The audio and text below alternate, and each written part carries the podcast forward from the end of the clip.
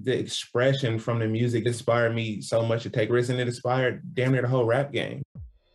Hello again, I'm Adam Unze. You may know me as the host of The Opus, and now I'm bringing my own show, The Spark Parade, to the Consequence Podcast Network. I speak with artists and creatives about the cultural artifacts that spark their personal interest and creativity, whether it's music, books, movies, video games, or any other kind of art. I've never spoke about it in this amount of detail. I'm suddenly going, oh my God, I'm blowing my own mind here. Christ, it's, it's actually a giant part of my life. By talking about the things we love, we share and discover insights into our personality and the things that drive us. It's just magic, really. I mean, frustrating and it made some people angry, but I don't think anyone's ever done anything like it. I speak with people like Conor Oberst, Phoenix's Thomas Mars, Chris Gethard, Helen Hong, Adrian Young, and more, so their sparks of inspiration can start a fire in you. I'm grateful for those who continue to put our history and who we are as a people in the forefront and make you see it. Find the Spark Parade wherever you get your podcasts. Two, set, pop! 안녕하세요.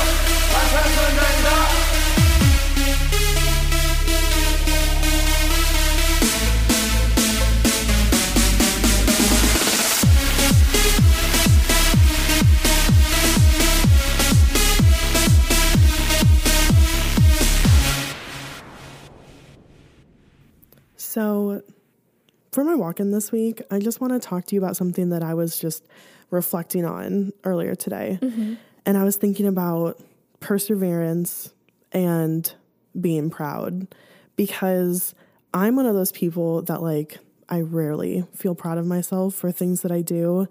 Um, and, you know, I was just thinking about, like, all that I have on my plate this week and all that I was like doing last week too. And then I was thinking about you and the crazy week you had last week mm-hmm. and the week that you have lined up now that I'm sure you're not even sure about what every day is going to look like.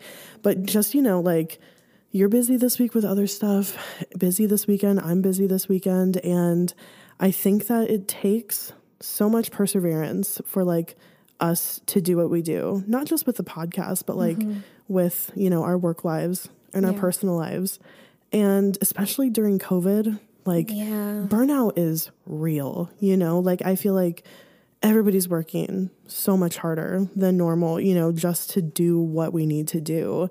Yeah. Um every, you know, like as every aspect of life is harder than everything is, than it used to be. Everything you know? is harder, yeah. Even just going to the grocery store, you know? So I just wanted to reflect this week on how much, I mean, you and I, mm-hmm. but I mean, anyone listening also, mm-hmm. how much we've persevered yeah. through this. This, I mean, even as you're saying it, I can't help but to think about just like this concert yeah. with BTS and Army yeah, and I the know. perseverance that had to go on with that. Yeah. I mean, if you really think about it, it's not even just like the physical being together, it's like the entire album, all the expectations on their end, our end.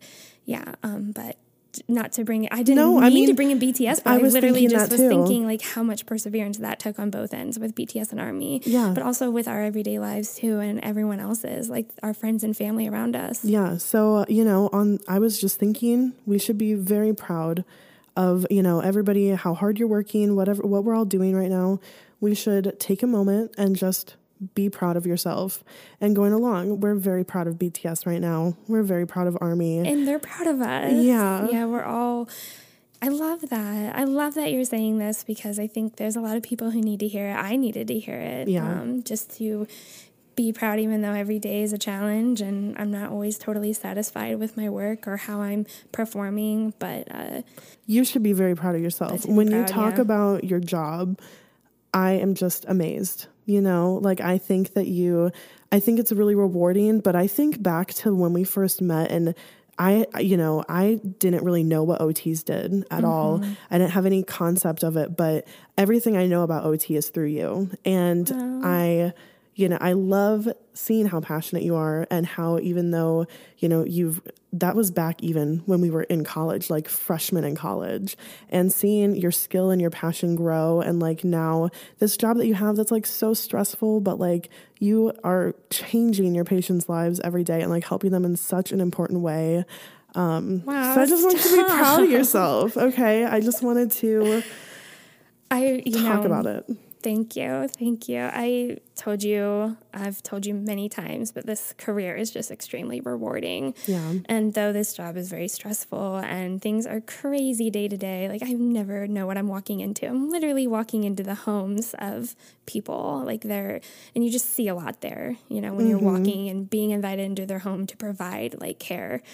Um, it's just mind opening and extremely, extremely rewarding. So, yeah, I love the setting though stressful, way more rewarding than any other setting I've worked in. Yeah. yeah. I'm very thank you for saying that. You're welcome. I, was, I needed to hear that.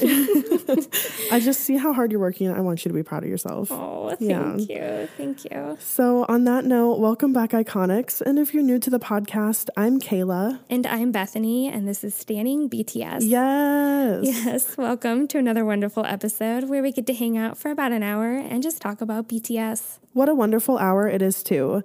But disclaimer this is an informative fangirl podcast. That means that we're going to fangirl, laugh, and learn a little bit along the way. Yep, that's right. This is an explicit podcast, though, so if you aren't cool with that, you can dip out now. We won't blame you. Totally. But if you're down for some Park Jimin in filter, is Satan. and uh, I don't know if I can say that on his birthday week, but Oh, I think you can. I really like with the filter performance, and we'll so get into it today, guys. Um, but yeah, Eyes of a Siren. Like I, I find myself going back and rewatching it just because like I'm so alert, I'm so drawn in. Yeah. by Park Jimin, Satan, or in my three years of being an army, never have I been this wrecked by a member. Like, I am fearful of J Hope. I am fearful of J Hope. He's coming for your life. It's like I've never questioned everything so much before just because of J Hope. You might have to double bias. Is that what you're saying? I think I'm like on that, on that. on that that's why I'm fearful because, like, my whole army, you know, life here has been Taehyung bias. I mean, at, at, some point, as somebody who has become double biased, at some point you might just have to accept it. You know, he's like he's always been my like main bias wrecker. Him and Jin. Yeah, I have double bias wreck with with Jin and J Hope. But like J Hope really is like going up that ladder. This this Map of the Soul one concert changed my life with J Hope forever. so if you're here for that, then you're in the right place. Okay, so today, guys, we're literally just going to go through the set list of the Map of the Soul 1 concert. Day 1 and Day 2 will both be talked about, but we're just going to go through the set list. And uh, honestly, we don't even have that many notes because we just got out. I mean, this is the day after both nights one and night 2 mm-hmm. So we're like, it's fresh in our minds. It's all we're thinking about. Mm-hmm. We're ready to talk about it. Yeah. So this is going to be a really organic, conversational, um, driven episode just about this Not amazing scripted. weekend. Totally unscripted. Totally unscripted. Um, okay, so, but before we do get into today's episode, we want to say thank you, Iconics, for being here and for supporting us. If you'd like to support us even further ha- and have access to our Google Docs um, full of episode notes, important links, and pictures, you can do that by donating to our Patreon at patreon.com slash standingbts. Or if you'd like, you can make a one-time donation at paypal.me slash standingbtspodcast. Your support helps us to improve the quality of our content and to continue putting out weekly episodes. Any type of support is super appreciated. Thank you guys for being here and for listening. Yeah. Uh, we really have great confidence that this episode is going to be so fun. Yeah. Um, just, it's a concert. Yay, oh. guys. Um, okay, so we do want to talk about our charity of the month for October. Um, this is in honor of Hispanic Heritage Month, which goes from September 15th through October 15th.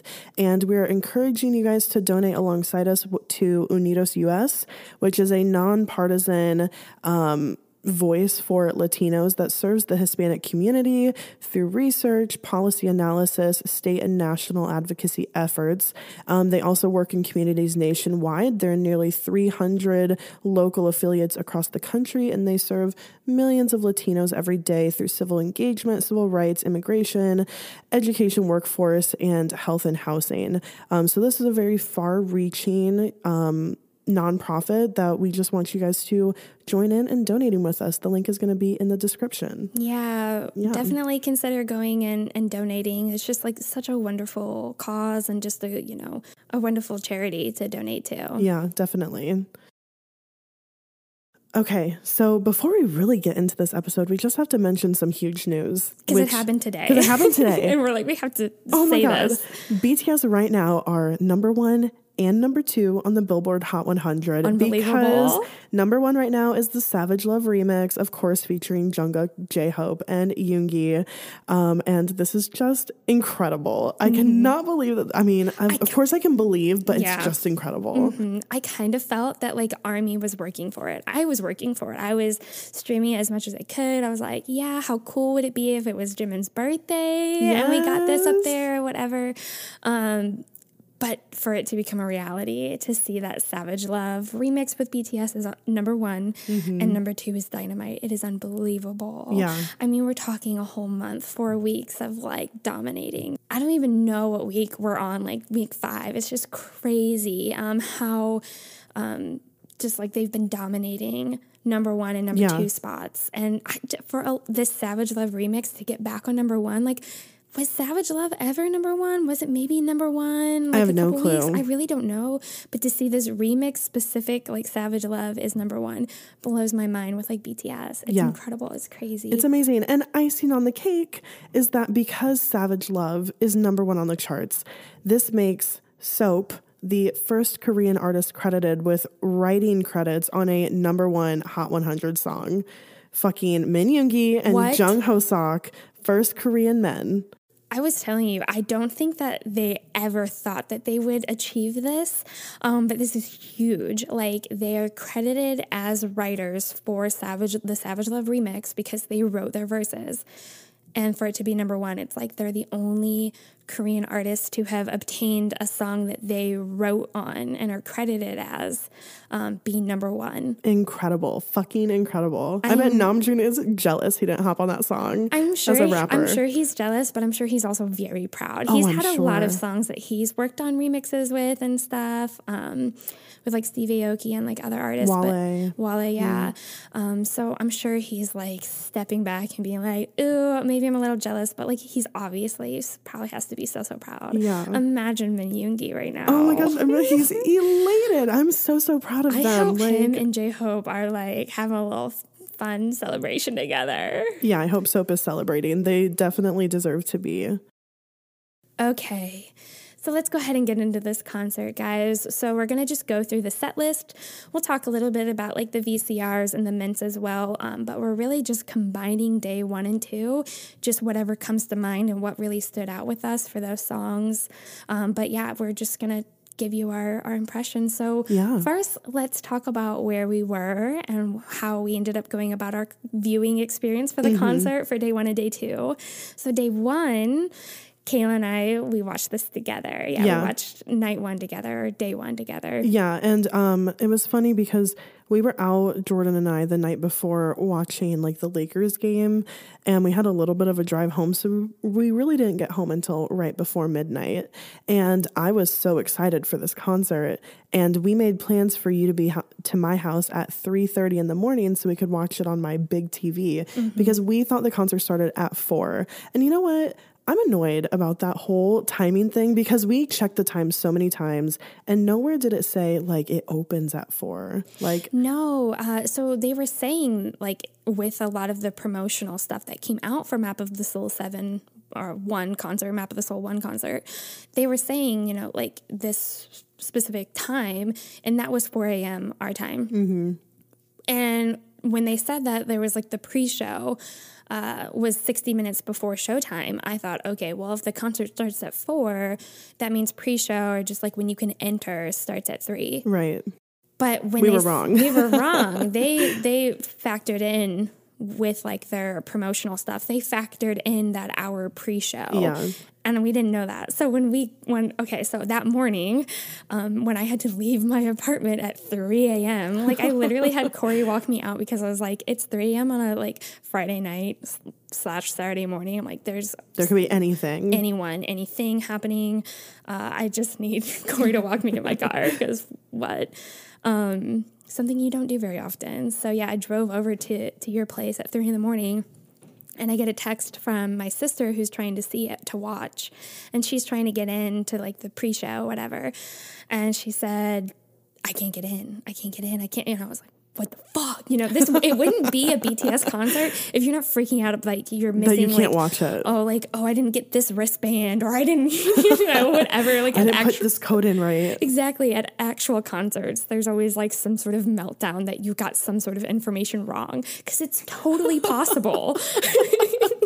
Yes, especially with the way they put out the information about this concert Oh on like God. nine different Instagram posts, and each one had like different instructions. yeah. Yeah, Yeah, there was a lot of confusion, especially with the website too. Like when you bought the ticket, they said, "Oh yeah, Big Hit will send you like a website," um, but we, it like through email.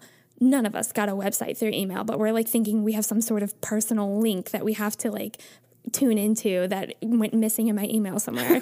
but it was like they posted this one link on their like Instagram account. They're like, "Hey, this is where you need to go to access." It's like, "What?"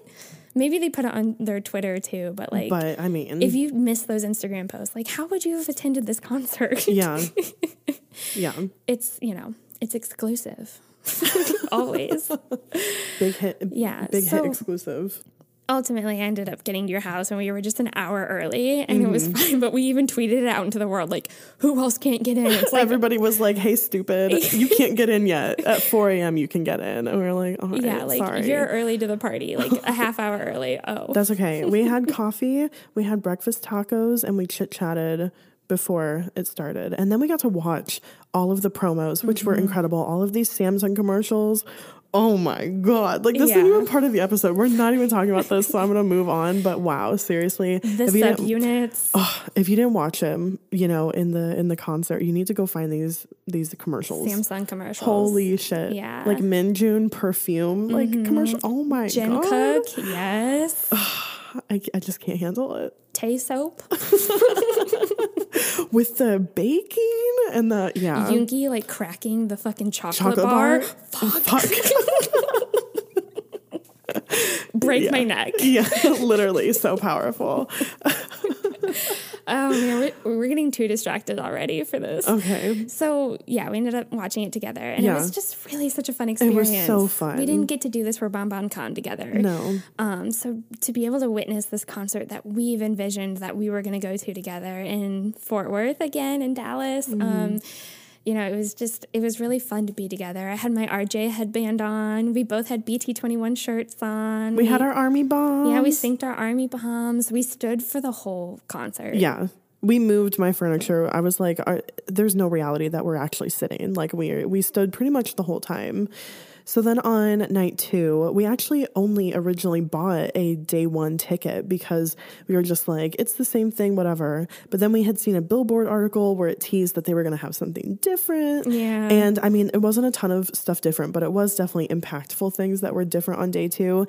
And we ended up after seeing the day one concert, and it was so incredible we immediately bought the day two ticket. Yeah, and I, it was like after those ments too, and just hearing what they did, it was like without question, you and I both had like the same look, same like we could tell. we had to support them. Yeah. We knew we had to support them for day two. That's exactly how I felt. I'm like I have to be there. I have Yeah. to support them and cheer them on, even though it's like through a screen. They really, you know, would it have made a difference? I don't know, but Yeah. I feel like there is seriously some cosmic connection, and I really think that these online concerts proved that. Yeah, definitely.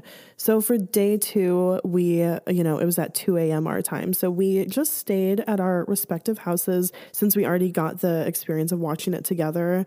Um, and I know for me, I watched a lot of day two on multi screen and I also went around different screens. I know you went around to different screens also. Definitely during the ments is when I wanted to to click around, Mm-hmm. but it was super unfortunate because for some reason my thing was most glitchy whenever it was like the encore stages and the ments. I don't know what that was about, and I could like see like the views going up during those times. So I guess there might be armies that specifically tuned in for like just the ments and just the encore stages, which kind of makes sense because for night two those are like where a lot of the differences happen Yeah, although all the performances were slightly different Yeah. for day one and day two. definitely. Um, but yeah, so that was a little glitchy for me. But yeah, I watched by myself and we both we texted yeah. and it was just fun. I mean, it was I just wanted to share it was so cute um, Jordan had been gaming all night, and then I was asleep until I woke up at like 1.45 to get ready for the concert. He came in to go to bed at the same time that I get up for this concert, but he wanted to like he acted like he wanted to watch with me, so I took my AirPods out and I was playing the sound from the speakers, and he grabbed the army bomb and it was like synced and everything, and he was holding it in his hand and he fell asleep with the army bomb oh, in his oh, hand. No. It was so That's cute, so sweet. That's so so sweet. I'll never forget how he went with us to um Chicago. Chicago. He yeah. loved it. Corey, I don't think will ever go to a BTS concert. His poor soul. Um, we'll pray for him. But yeah, we'll pray for him. but he did wake up. It was funny because he, I mean, our whole loft was just like black, you know, because Corey was sleeping. So he comes out, I think maybe to go to the bathroom, but I thought he like woke up because literally when he comes around the corner, I have my tablet out, my army bomb, and I'm just like going at it. I was like, yeah, you know, but like silently, I looked probably insane. Um, but he came over and I was like, oh my God, I'm sorry to wake you up. He said, no, no, I was just getting up, whatever. I said, well, your favorite song is playing Boy with Love. They were performing Boy with Love. So Corey actually like stopped and watched Boy with Love with me, but then he went back to bed. But That's he, so sweet that he watched with you, though. Yeah, it was really kind of like a nice little unexpected moment. moment. that happened. Yeah. yeah. Okay, so let's get into the set list, and mm-hmm. we're just mm-hmm. going to talk about day one, day two, generally as we go through.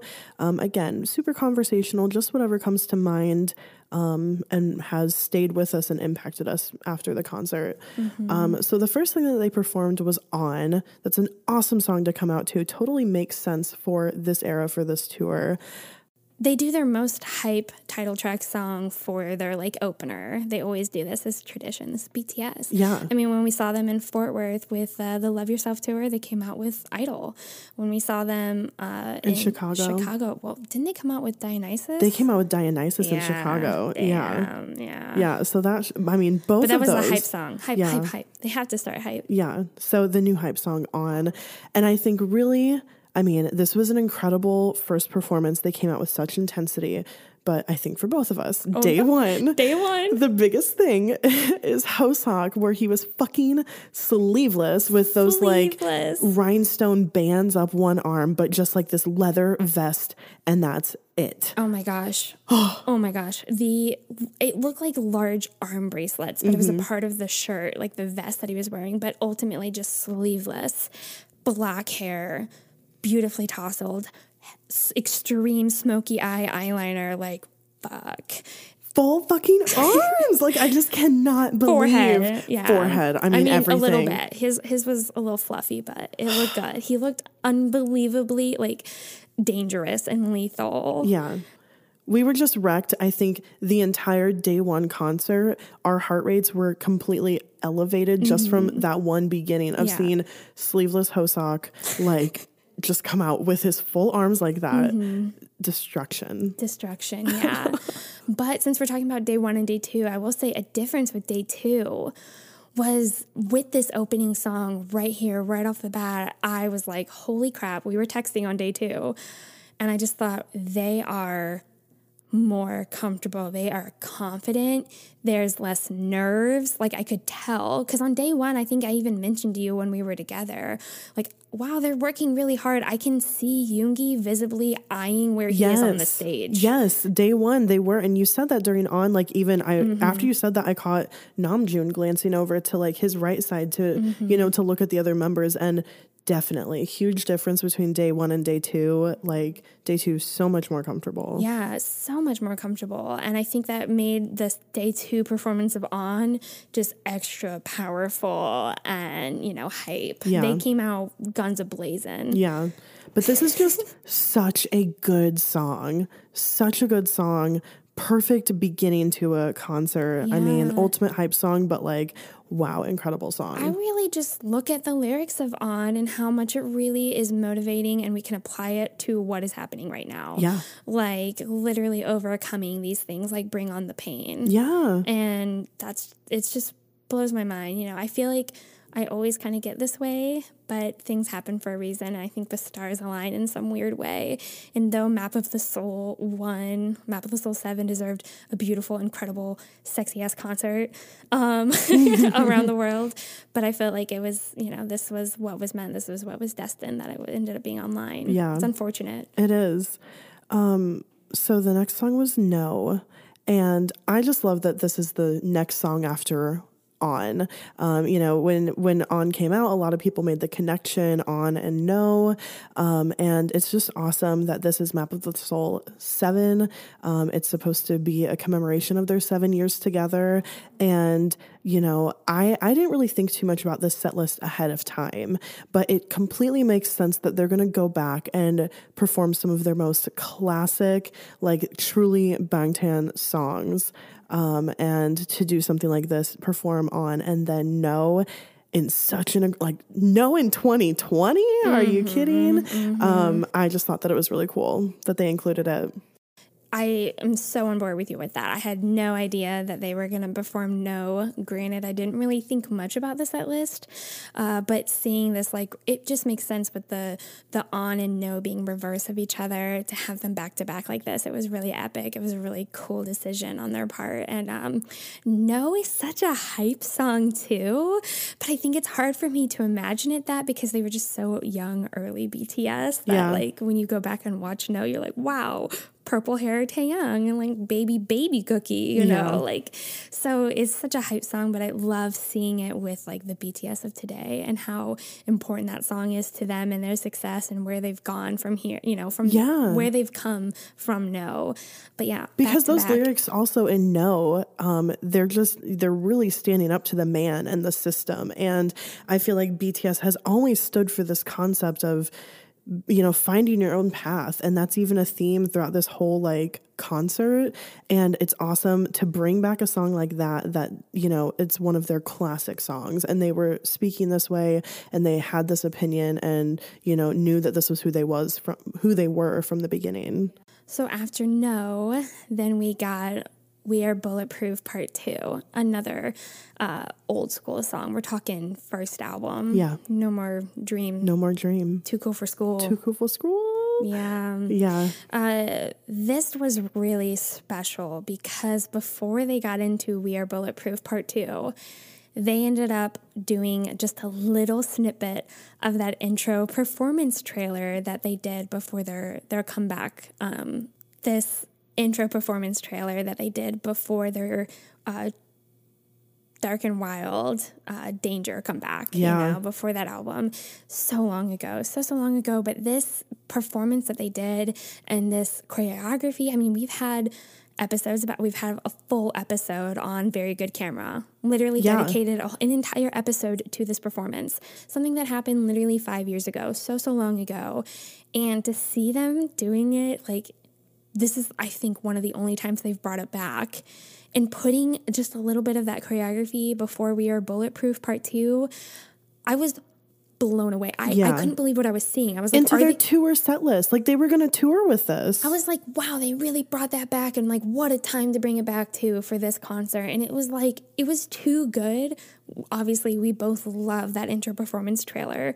Um, it was too good not to bring back and i had i just really wasn't expecting it holy shit no i wasn't expecting it at all i think when on day one when we were watching it we were like is this is mm-hmm. this the mm-hmm. intro performance trailer is this a dance like what the fuck because mm-hmm. I mean, you were literally just talking about it. Like a couple episodes ago, I literally. brought it up. Yeah. And I mean, we felt like when we spoke about it on that episode, the very good camera episode, that that was a really impactful and like pivotal moment for BTS. Mm-hmm. And to see now that they, you know, paid homage to it mm-hmm. and that moment and that moment in time in this set list, um, I feel like it says something, you yeah, know? Yeah. Um, definitely if you are a baby army or like a newer army listening, you this is one of those must go back must go back and watch must this see. intro performance trailer performance that they did. Uh, very good camera. Yeah. It's a must. Yeah. But yeah, they did this before We Are Bulletproof Part 2 and just so powerful. They were so high energy. I mean, just I we got with that intro performance trailer, they put a little spin on it. They had Hopekook and they had Jimin do like their own little dance parts. Yeah. Then they had okay that Hopekook part though. Holy crap, where they like like roll on each other. Oh my gosh, so cool. I feel like there is something so special when Hopekook does choreography together. They mm-hmm. feed off of each other so well. Yeah, yeah, and it's just like a duo that really really works, and yeah. I love it. Um, and you don't get it very often.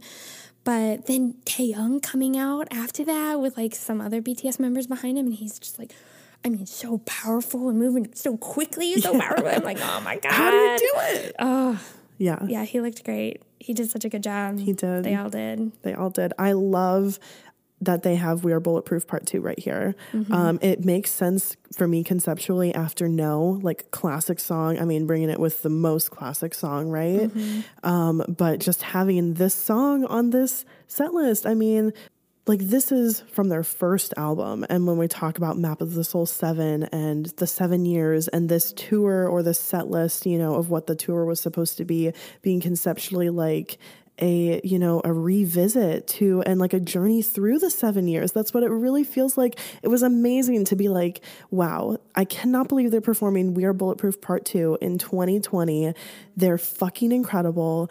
They sound perfect. They're dancing perfectly. But just bringing back like i mean it really made me reflect on they have always been so good. From day one, from, day from the one. beginning, from No More Dream, yeah, all the way up till now, they have been good. This is why they're here the fact that it holds up. Mm-hmm. This song from their first album holds up on this massive set list full of all of their hits. Mm-hmm. I know that we're talking about We Are Bulletproof, but Brittany texted me during this concert. No More Dream is still her favorite song. That's insane. That's insane to me. That is her favorite song from BTS 2013 debut song. It's still we were I was just saying this to you. I think it's the best debut track ever of all time. Of all time. Yeah. Like I hear other people's debut tracks and I'm like okay, not as good as No More Dream. Mm-hmm. Yeah. I mean I might yeah. be biased but like Yeah. okay. So um after we Are Bulletproof Part 2, we had a VCR, the first VCR. Um, so we're just going to kind of talk about all the VCRs in general. Right now. Yeah. Yeah. Because um, we just, it's not clear in our minds yeah. in what order it came in. Because here's what we do remember black and white beauty shots, almost like a fashion show of just how fucking incredible they all looked mature sticks mature. out. I mean, how many times did I turn to you, especially during the VCRs, that I was like, this is just mature BTS. This concert is grown up, mature men yeah. BTS. Yeah. Because these VCRs, it's not like they just filmed them. Like it was clear they were the ones that they filmed way back when when they were planning to go on this tour. Yeah, you could see literally by like their hair color, especially with Namjoon, like wow, they actually recorded these VCRs back when they released on. Yeah crazy. Yeah. And I, I mean, for us having been to the Love Yourself and Speak Yourself, the VCRs there were so cute and bubbly and happy and playful. And these are massively different. I mean, mature is the perfect word, but the black and white, the, you know, just the really amazing mm. angles and shots of them, they all look so handsome, so hot. And I think that's the purpose. Like, I mean, we were completely enthralled during yeah. those VCRs. Yeah. I can't help but to mention one of my favorite things was the the Taekook kind of VCR that happened with the the the black paint. Yeah. Uh, Jungkook wiping his mouth and Taehyung all crazy psycho eyed, which why I love that I don't know. Um, but like, oh, no fucking clue. Yeah. Ha- it's not like you're writing a fanfic about that. but like psycho eyed Taehyung, like just dripping, you know, like this paint over his like eye and down the side of his face with this like deranged smile. Wow. I was like, oh my god.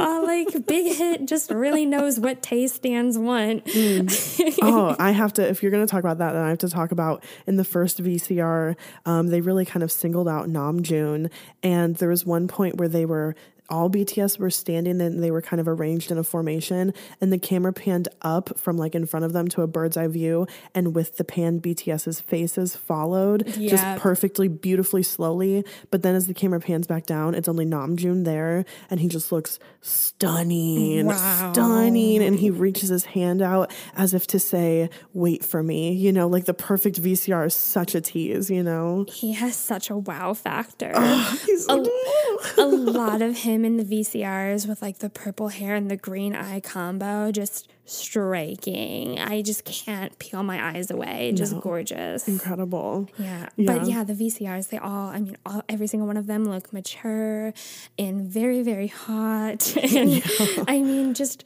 gorgeous all stunning. around. Stunning. Yeah. yeah. There's just no other way to put it. Uh, yeah. But yeah, I turned to you so many times like, this is so mature. this is just so mature. I don't know what else to say. Yeah, it's true. Okay, so Persona was right after the first VCR, which really made sense from the first VCR because they seemed to single out Namjoon a little bit. Um, so there was, to me, a little bit of a difference between the day one and the day two performances. But I was thinking the day one, I mean, he's the first solo stage.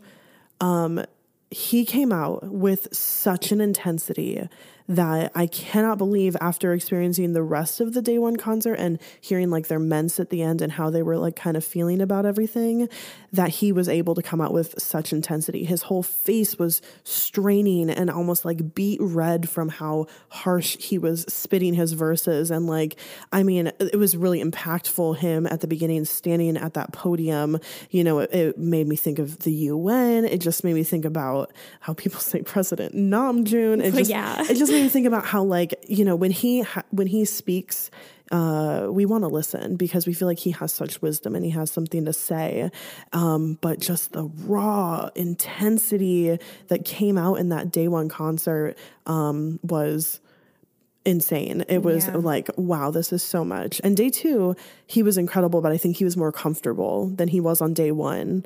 But that's what I have to say about that. yeah, I think there there's a lot of expectation. There's a lot of pressure with being the intro and being the yeah. opening solo stage performance that you come out doing. Lots of pressure, but it also makes a lot of sense that it was Namjoon, our leader, and he I say our leader, I'm like, we're such a cult. Um, I know. Um, but I mean, it's intro persona. So yeah. it's, you know, even though we had the beginning opening to the concert, this is really like the intro to the, you know, the main body of the map of the soul, mm-hmm. you know, seven songs. Yeah. So, yeah, with his performance, I love how you're just talking about the intensity. Day one, especially, I saw the intensity. It was like, fuck. You could see the veins in his forehead and temple just like popping out from underneath his skin. Uh, he was uh, like sweating. You could just, with that podium and everything going on, I'm like, wow, this is just so powerful, such a statement. I really think it's one of my favorite performances yeah. from the entire concert. I think it just really fit. It was so perfect. Let's talk about that like on fire microphone yes. swinging like a pendulum behind him. Holy crap. And how he it, it wasn't like lit the whole time. It was the original microphone he had spit the fucking first verse intense veins popping. And then he fucking threw that microphone and it lights on fire mid-air. And then for the entire like rest of the verse it's and song it's just swinging back and forth on fire and like that's a statement in and of itself like mm-hmm. he, i think he felt like he had to be that intense because at the end that fucking mic was gonna light on fire like yeah. you know it made me think like metaphors like his words are fire his words are intense you know yeah. but i mean that's what it mm-hmm. really conveyed yeah i really think i enjoyed it more night two because being my anxiety ridden self night one i'm like that microphone's on fire. Like that better not light the stage on fire. Like Namjoon, BTS, like stay safe. We don't need the flames. No. but I see the effect. But I really like night one. I was like, that thing's on fucking fire. Yeah. like that better not ignite anything. The curtains, him, you know. Yeah. No, not worth it. Keep BTS safe. So after this, we ended up getting Boy in Love which again, one of those old school songs that is just one of their best. It's one of their best, yeah. you know, and they're only doing their best songs right now. But like one of those older songs that will just never be over. We'll all always really enjoy and love. I any chance I get of like growly Taehyung is just amazing. Seeing him come to the front and start it up is just like my favorite, one of my all time yeah. favorites. I feel like it just worked really well after Persona.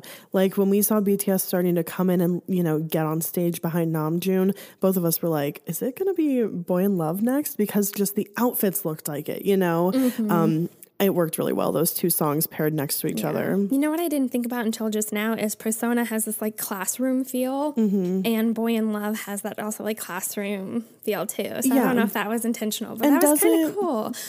I mean, correct me if I'm wrong, but doesn't Persona sample the intro song for for, for that same album for School Love Affair? Yes. So yeah, yes, yeah. totally makes sense. Wow, didn't even think about it. BTS. That. Look at what they do. Mm-hmm. Um, so next up was Dionysus, and really the main thing we have to talk about for Dionysus is this trap beat remix. Oh my! Oh my gosh!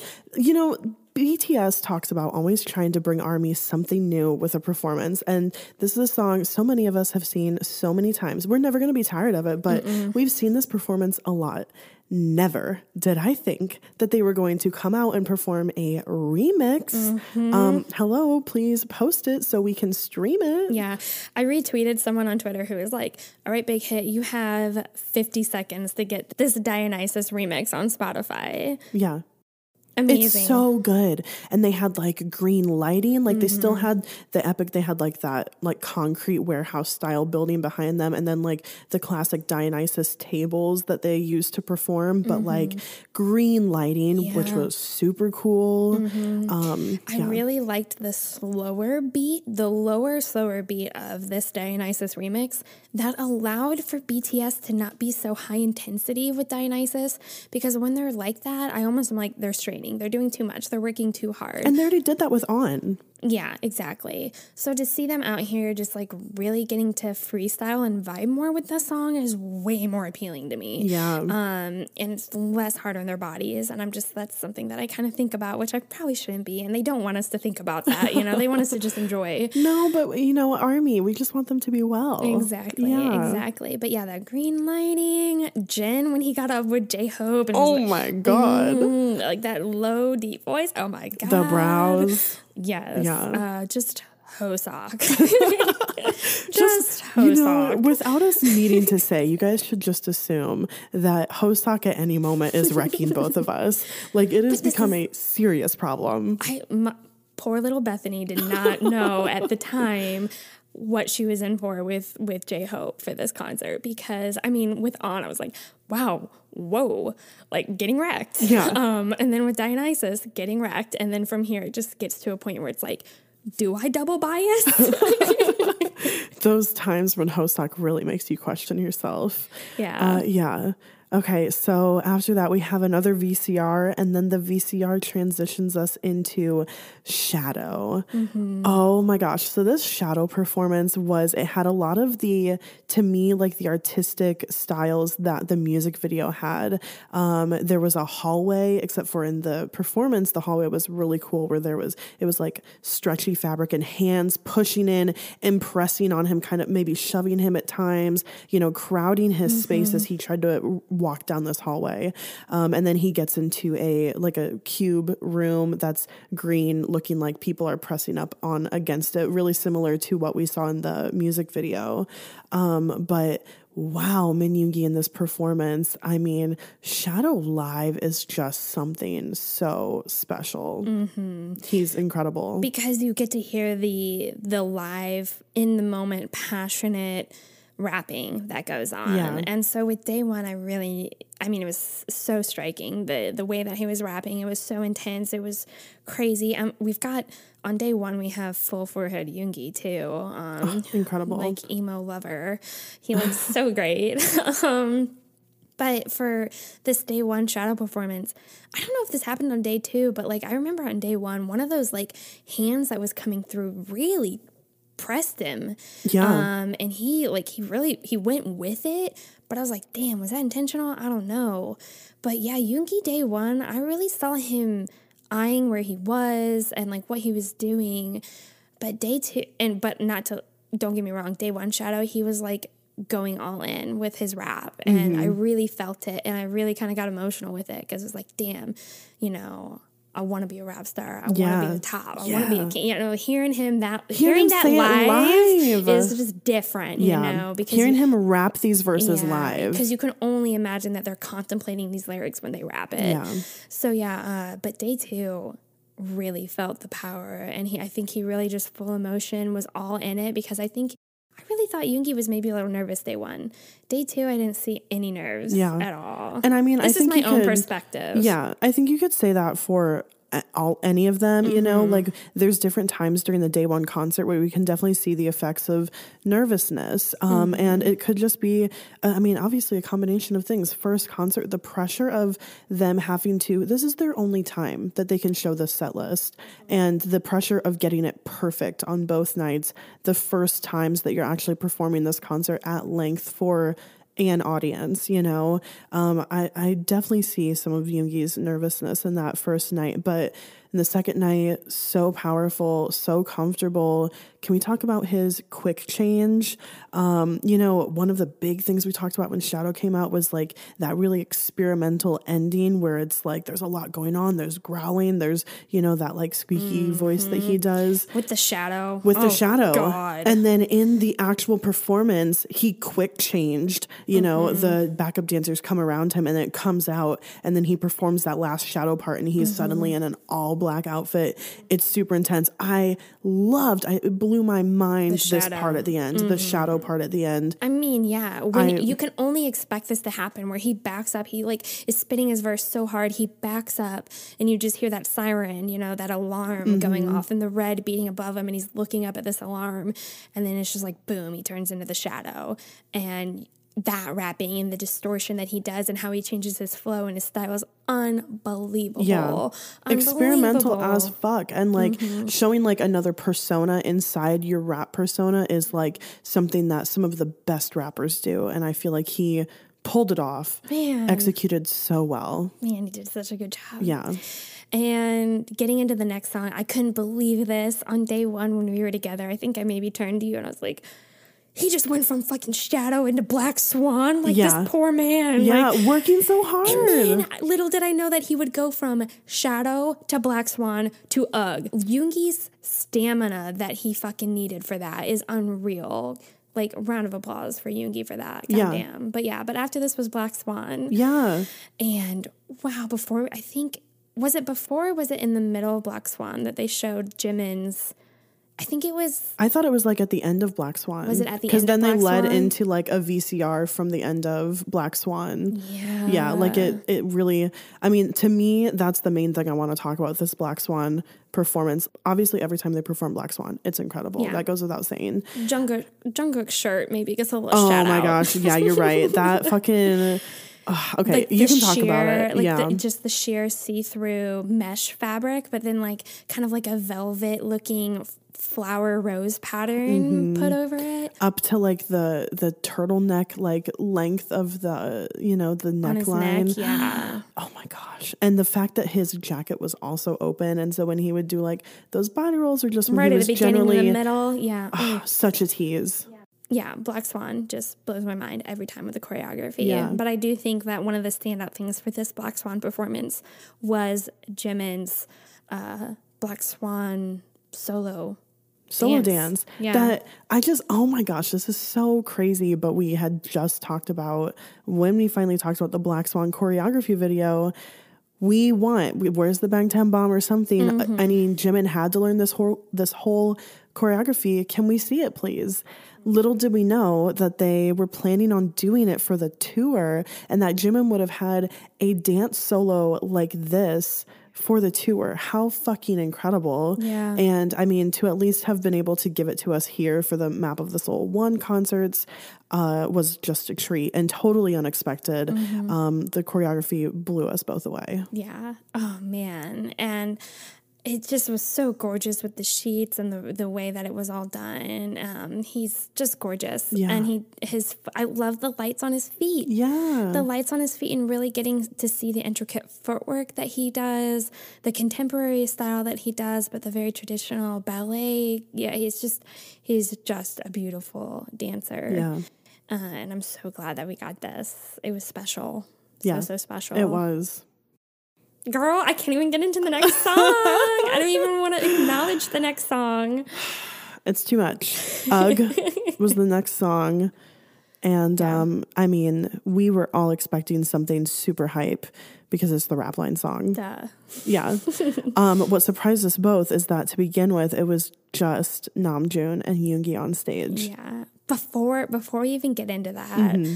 You know that I mean we both love UGH. Yeah. But this was one of the stages I was looking forward to the most. Even as much as Zero O'Clock affects me and like gets me emotional, UGH is like one of my like that's like my 2020 hype track. Fuck you, you know. Like I'm like I turn on that song when I need to be mad and you know get it out. So I was really looking forward to this song, and so yeah, right when it started, when we were together for day one, we saw that Yoongi comes out and Namjoon comes out, and it was like, okay, yeah, we get it, we feel it, whatever. But it got to a prolonged amount of time where we both eventually said what we were thinking. We're like, where the fuck, fuck is, is Hoseok? Yeah, where is Hoseok? um, and I started, I don't know why I was being like kind of a little anxious. I think I was I nervous. was too, but I didn't want to share it with you because I didn't want to make you nervous. Literally, this is what I think it was, is I really, if Army was nervous, maybe BTS was nervous. I feel like there's, there's just this weird mutual relationship thing. It's confusing. But like, I felt a little nervous for the stages and for the performances and for the first day concert, but second day I didn't feel that at all. Mm-hmm. But like, yeah, this nervousness inside of me on for UGH, I was like, did J Hope get hurt? Like, did did something happen to J Hope? Like, why is he not out on stage? Even though there was that part of me that was like, maybe they're doing this for effect. Like, his verse hasn't come out, you know, like his verse hasn't come yet. Maybe they're waiting. But it was long enough that we both were like, is J where's J Hope? Yeah. Yeah. Yeah. What's going on? Little did we know that he was just waiting to make a fucking entrance yeah. and come out with so much intensity. Like we didn't even talk about the setting of this yeah, performance, yeah. which is a boxing ring, and it was really cool for like the cables, the ropes that go around the ring. It was like mm-hmm. the green lighting, and they were in like boxing robes and had you know varying degrees of like boxing gloves around their necks or whatever. And actually, day two Namjoon, I think, came out with one hand in the boxing glove, and he oh, like black punched. glittery boxing Fuck. glove that really changed it for me. I think I messaged you on day two. I'm like, the glove like the glove changed Namjoon for me. Like yeah. not that he wasn't wrecking me the day before, but like the whole nother level of sexy. No, yeah, I get it. Yeah. but yeah, I thought it was really clever because UGH is such a like in your face song. Um, and we love the rap line in robes when they're yes. performing. So oh to see God. they, they were in this boxing robe. I like, didn't even think of perfect. that. There was definitely a lot of thought that went into like that. Like some Cypher Part 4 robes, exactly. you know, except for bring it to 2020 and yeah, put it with like, UGH. Don't tell me you weren't wrecked by Hoseok in a crushed purple like velvet robe right. with Cypher. Right. Um, so to see the robes be brought back, uh, yeah, it was silk really, robes. Yeah, silk robes in a boxing rink, and like I think the like wires or whatever the outlining edges of the boxing uh, rink was like lasers, green yeah. lasers, which mm-hmm. was really cool. It was so cool, and I mean, I think specifically on day two, just because I think they were more comfortable, it was less nerves. They had done it before. Mm-hmm they were aggressive with mm. each other. I have one distinct moment that I need you to write a fanfic about mm-hmm. where where you know like Namjoon steps up to Hoseok and Yoongi kind of standing next to both of them shoves him back. I mean, oh. the intensity. Uh, they were both. I mean, they were before even Hoseok was out on stage. Namjoon and Yoongi were rapping their verses at each other, in, in each other's faces. Yeah. yeah, like Nam. I don't know what got into Namjoon for this UGH day two performance, but he like stepped towards Yoongi like three times, and Yoongi backs up three times, and then Yoongi eventually like really physically shoves him like all right dude like get like get back. Damn. it was so hot and i just like that didn't happen on day one. I was like whoa what is going on with namjoon like he is here to fight. Um but yeah that part that you're talking about where uh namjoon gets in hoseok's face and what i this really is a fanfic here because what i love about it is j-hope kind of like pushes namjoon back when he gets in his face but he like J Hope even turns to Yoongi, like, you gonna do something about this? You know, kind of like help me out. Like, yeah. you gonna do something about this? And Yoongi takes his like every like muscle in his body and shoves Namjoon away. And Namjoon, like his he's like physically moved stumbled. Stumbled backward. Yeah And I'm like, damn, damn, these men are like fighting each other. Yeah. It's so hot. yeah, incredible. They just, I mean, this performance was one of the best of yeah, the night. it was one of the best. I just Yeah. have to say props to J Hope. I mean, when he came out, I think this is when I'm like, ultimate wrecked. I have watched this on loop, just any sort of focus fan cam of J Hope that I can find on Twitter. And I can just watch it over and over and over. He really lost himself in this performance. He really put everything he had into this performance. Um, and it really, I've said this so many times about J Hope, but he's just such a performer. He's one of the best entertainers of all time. Yeah. He is such an incredible entertainer. And I think that's why we get so fucking wrecked by him It's- during concerts. He's meant to be on the stage. I think all of them are, but the the stage presence that J Hope has and like how he can move a crowd is like nothing that's ever been done before. He is one of the best entertainers of all time. yeah, he just exudes it from his body and like captivates all of us uh, across the world simultaneously. Yeah. Um, okay, so let's talk about Zero O'Clock. Whiplash. Whiplash. Always. they had to do it to us, you know. Uh, it's it's throwback to the outro Tear into fucking Truth Untold. no. Um, so we had Zero O'Clock. oh, it was the is- other way around, wasn't it? It was Truth Untold into UGH. Oh yeah. yeah, which were, I No, think was Truth, worse. Un- Truth Untold into outro Tear. oh yeah. yeah, because we're we were confused. we were crying, Yeah. and then we heard tr- outro, Outro Tear. and we were like, "No, They can't do this to us. Like we just were sobbing.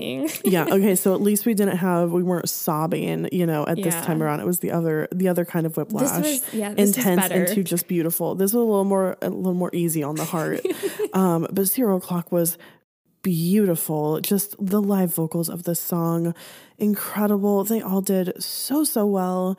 Um, hearing this song live like this, with them just standing, you know, really thinking about how perfectly balanced this song is and how they all have great lines. And it's not like one of them, like Taehyung, you know, barely sings like he did during Truth Untold, you know, like we get to hear all of them. Um, what really stood out to me and what was surprising was that they had choreo, that at the end they all walked from behind their mics and came together kind of in the middle to do some choreo. And it was so great. Oh my gosh, Kayla stopped me, but I have to go back to UGH for just a second because I forgot something. I have to, I'm so Okay. sorry. I have to Okay. mention it. Otherwise, I will hate myself Yeah, later. do it. J Hope's ahems and his ad libbing in fucking UGH. The, you know, he normally is like, ahem, ahem, whatever, Mm-hmm. but this like, ahem that Oh he does, I'm like, what the fuck? Especially on day two. Like, Both days he did it though. Both days he did it. And like he he takes off his like scarf that he's wearing and he like waves at us like I am like he is mocking the fuck out of us. Yeah. And I'm like, wow, I'm sorry. I I could talk about UGH for the entire episode. I know we're talking about zero o'clock. can you just imagine I'm still how not past UGH. just like how cocky and intense he would have gotten had he been able to tour with this song. Mm-hmm. Yeah, and we didn't even mention that at the end of UGH there was choreography too. Yeah, the rap line had their own choreo. They had their own little like mini dance break at the end of it was very small, very small, but it very was there. lax, but it was there. Yeah, We always wondered what they would fill that time yeah, with. yeah, Yeah. But yes, zero o'clock. I was surprised by the choreography too, and I'm glad that they put it in there. And the vocal line did such an incredible job, and I was very, very moved, uh, especially day one. Yeah. I was very, very moved by it. I loved how there was a timer counting down behind them, and right as they got to singing zero o'clock in the song, the timer was counting down to zero. Every single verse, and it would reset, and it was so perfectly timed, and it was such a cool effect. Like, I feel like they spent a lot of money for this concert and like all of the different stages that they had, but they also had really cool, simple production like that.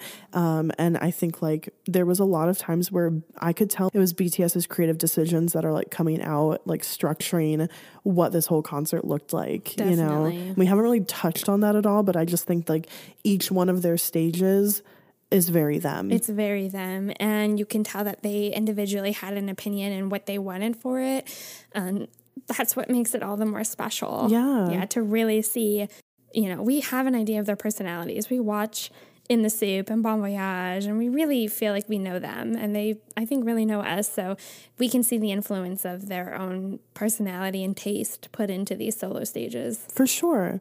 I mean i guess it's perfect time to talk about my time. Yeah. Uh, because this is one of those songs that definitely has Jungkook's personality um, and taste put into the performance. Like UGH was most anticipated for you. For me, this was like probably my most anticipated because mm-hmm. out of all the songs on Map of the Soul 7, this was like, I mean, if not number one, like at least number two. Like Black Swan on, those are incredible songs. But like as far as the solo songs, I mean, I don't know, shadow ego, okay, but like, yeah, but no, my time really is. Like I love my time. I always loved the lyrics. I always loved the vibe of it, like the R and B vibe. I always felt like was so Jungkook, and I also felt like it was such a sexy song, mm-hmm. um, and such like a smooth song. So I could not wait to see this performance, um, and it did not disappoint. Mm-hmm. Jungkook was so fucking sexy both nights. The first night, the full black outfit with those tight pants and like the cinched waist. Holy shit. Mm-hmm. The second night with the all red. Yeah. I mean, red just really does something. But then that like animal print shirt that was half unbuttoned, where you just got little glimpses of his chest and like the shape and the fullness and the contour and like, wow, his pecs. Holy fucking shit. And like, also, I mean, the choreography, you can cut me off at any time because no. I know you have stuff to say too. No, yeah, but the choreography was so sexy, so smooth. I mean, he had like where he would like touch his inner thigh and like slowly drag his hand up towards his crotch. He had body rolls. He, I mean, he at one point he i mean obviously he lifts up his shirt to show his abs and then he drops down to the ground and he does these like lunges where he's thrusting and gliding across the floor like at us very sensual very sexual mm-hmm. like i mean overtly he's trying to be hot i mean mm-hmm not just trying, like obviously succeeding and just showing off how fucking hot he is and how good of a dancer he is. Yeah. Yeah. Um, everything that you just said. Yes. um, it was really hard for me to process this whole thing because we haven't gotten anything like this from Jungkook. We're talking like we're coming off of Begin and Euphoria. So yeah, we've got 23 year old Jungkook out here doing this kind of performance. Um, obscene. If you thought Idol was obscene, you know, like oh just no. this. Perf- I mean, nothing holds a candle to this performance. And it, I hate it because this isn't his like even final form. Like he's it's not even his final form. I mean, look at like where BTS now are now, like the older members, and they just keep getting hotter and hotter. Yeah, so with the maturity. Jungkook just has so much farther to go. Fuck, you cannot tell me right now. I am. I'm gonna have like a full on meltdown. I cannot process this, that. This performance was. Um, extremely extremely hot and um, i think you know, I can share this because this is our podcast and yeah. this is how I feel. Um, but I was telling you earlier, Kayla, like there's a lot of people um, on Twitter who are talking about just like w- the meaning of my time, which my time is there's lots of meanings for it. Yes, he's talking about his childhood, and yes, he's talking, at times. At times, he's talking about like those years that he's lost, you know, as as a normal childhood. But I don't think, you know, I think maybe some of this performance is about that exposure, especially with like the cameras that we see. You do see those cameras, and I feel like that's intentional for when he's coming down that like catwalk, basically. Um, you know, he's just coming at us with wonderfully uh, powerful and suggestive dance moves. Mm-hmm. Um, so yeah, I do think that that you know there is a there is an idea and look into the loss of innocence, but I truly believe that Jungkook had a lot to say in this performance, and I don't think he wants armies out in the audience looking away, thinking, "Oh, this is him talking about his like exposure and loss of innocence." We should I should look. feel guilty, guilty and shameful yeah. that I'm thinking about him in this way. I think that he did this because he wanted Army to see this and he wants to hear us go crazy. Yeah. He wants us to go wild. He's thinking of the Nunas, you know? Like he really is this 23 year old, mature, grown man, you know, presenting himself in this like grown up way. Yeah. In a way that I think, you know, Why can we go feral over Park Jimin and Kim yeah. Taehyung, but it's not okay for With us Jungkook. to go absolutely feral over Jungkook when he is like, I he mean, he wants it. He wants it. Don't tell me this. If he boy. wanted us to take this performance yeah. as like a sad reflection of like, you know, loss of a normal childhood, mm-hmm. then the music would reflect that feeling as well. Yeah. This music is very R&B, very sensual, you know, like we I mean, I thought it was sexy before we even looked at the Korean lyrics. And the like slow R&B, man. Yeah. It, that's what it is. And I think that's what Jungkook wanted to do. It's so much his style. It's so much his style. And the chorus is literally I'm going to love ya, I'm going to touch ya. Yeah. So you can't tell me I mean, yes, he references like loss of time in his childhood, but that's not the whole picture of the song. I think we've talked about it in our review our, of this album and of this song. We talked about like we think this is Jungkook saying like he wants someone. He looks forward to that time. I'm going to find that time for that person when that comes if it hasn't already come, you know. Like yeah. it's really him like, you know, he wants to love someone on a very intimate level. And I think that he wanted to share this with Army. Obviously, this is what he wanted. And yeah. so I'm not going to feel guilty for being like, wow, I am just turned on to the max. Like, I mean, nobody can guilt me into feeling bad for finding this performance suggestive. Yeah. They can't because that's just what it is. It was so well done. And the, well done. the black outfit, the red outfit, he oh man, he was so Mm-mm. smooth. Every movement is so smooth, so controlled. The yes, while he was like poke thrusting, like yes, the way he so smoothly took off his robe and so coolly and smoothly rolled it back on. I'm like, wow, he had to have practiced that a lot because that is the smoothest move I've ever seen, and he consistently did it throughout the performance. Yeah, he did such a good job. Incredible. Um, it's the one that I I mean, I want to watch the whole concert again, yeah. but like I cannot stop thinking about this performance. It's iconic. Iconic. Iconic. Hell yeah. So next up was Filter. Um, and this performance day one, day two, the main differences is like day one, he's wearing a white shirt, black pants, black pants. Day two, full black outfit. To me, I prefer the full black outfit. Um, I just feel like he looks so hot, so so good, and I think he was a little bit more comfortable on day two. Also, like I think the day one nerves came out a little bit um, for him on day one. It just uh, the first concert, you know, it's kind of tough. Um, but really, what a lot of people were talking about with this performance was the mannequin and how when you see this like mannequin dressed up as a like a woman, um, your first thought might be that he's gonna go do some like hetero style dance with it, you know, almost as if, you know, like the Kim Taehyung singularity coat rack thing, mm-hmm. like the mm-hmm. sensual kind of dance with it. But no, instead he starts undressing, not in a sexual way, taking it off and putting it on him, taking these like, you know, quote unquote, like women's clothing items and putting them onto him. Um, and so a lot of people were really expressing, you know, the sim the symbolic meanings behind him doing this mm-hmm. and how you know Jimin seems like he can be more fluid with like his gender and his preferences. And we all we often like think about androgyny with him with like the makeup that he wears the style that he has. Even on day 2 he was wearing fake eyelashes. Yeah. Um and he just looks so fucking beautiful. Mm. um incredible. So I loved that he did that. And choreo was amazing. I you know had a little Latin flair to it really fun like great moves with the backup dancers too. But really, what switches this performance for me, like for everyone, for everyone, zero to one hundred, is the costume change, the quick change where the the dancers file in front of him. We just see clothes fly out from both sides, and all of a sudden, day one, he's in this red suit, this Latin style red suit. So it's like cinched waist, hair back, smoky eye, oh my fucking god this is when he grows devil horns this is when he is literally satan yes he squats and he like spreads his legs into like this lunge and he puts his hand on the innermost thigh like millimeters from upper yeah innermost thigh. Yeah, as close as you could get without, you know, just full on touching. A finger away. Yeah, less than that. A, a, a, a Jimin pinky away, you know? And he, at the same time, when he's doing this, he's like glaring and like just looking so fucking seductive. He like folds in and like presses in two of his fingers when he like grabs his inner thigh.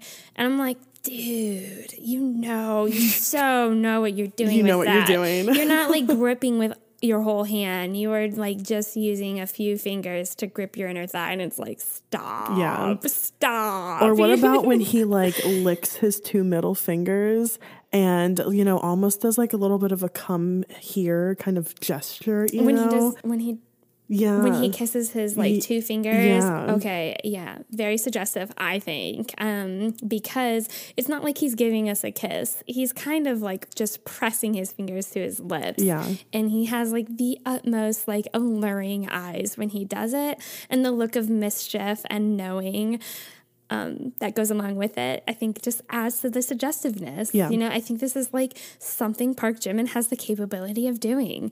Uh, he is so alluring and seducing, and he has this power, and he definitely uses it to his advantage. And honestly, so for you, like My Time was one of your favorite songs on the album. One of the, my favorite solo songs on the album, probably my most favorite, although Moon is really up there. Um, is filter. I love filter. Uh, so day one, I was super destroyed with that red outfit. Um, his full forehead, yeah, that inner thigh grab, kill me. The kissing of the two, the two fingers, amazing. Um, but night two with the purple suit, um, and his hair wasn't pushed back for this one. It was more forward and like down and piecey silver hair Sexy. Jimin, you Oh know. my God, He's got the Jimin. lashes on. His eyeshadow is matching the purple suit. Um, kudos to their makeup team because his eyes are just like I am. I've. I feel it's like always I, been about the eyes, right? Yes, I feel like I really know what a siren is now because I I find myself I keep going back to this this solo performance. This is the solo performance I think I've gone back to the most um, because I'm just really allured by Jimin. He did such a great job and Yeah. like neck movements, the neck choreo that he does, and he, just like the way that he seduces and pulls you in is just unreal. He did such a good job. So appealing. Mm-hmm. Yeah. So after this is Moon. So we get Jin who comes out whiplash um, because you go from filter to Moon. And I'm just going to be honest. Uh, I'm jumping ahead a little bit, but with like Jin's Mint and seeing Moon on day one, just like seeing the parallels here. I thought he did such a great job with Moon. And I'm like, I've always told you, and I think a lot of armies feel that Moon really fits who Jen is. And the whole time, too, for like before Moon, I had turned to you multiple times on day one, like, I didn't realize how much I missed Jin. Like I missed him so much. I'm like Jin, baby. Anytime his face was on the TV, I was like, yes, I miss you. So to see his solo stage, um, and then to hear later on that he felt like it was a promotional. Uh, yeah, like it didn't. It, it seemed like a promotional performance. Didn't seem like a real concert, Concert. real performance for him. And I feel like you could, for me, I could definitely see that on day one. Like he just didn't seem to be as in it, almost as as if he didn't believe himself. You know? I think he really was in it, and he was delivering it as much as he could and as best he could. But I feel like I could sense a little of that, a little bit of that disappointment of like, wow, this is a song that he literally wrote about Army, his relation, his personal relationship with Army, and his first time. And we've heard all these ballads from him that are beautiful and gorgeous, but to see that like his first time performing a song that he that is happy and upbeat and very much more Jin than I think the previous solo songs that he's had.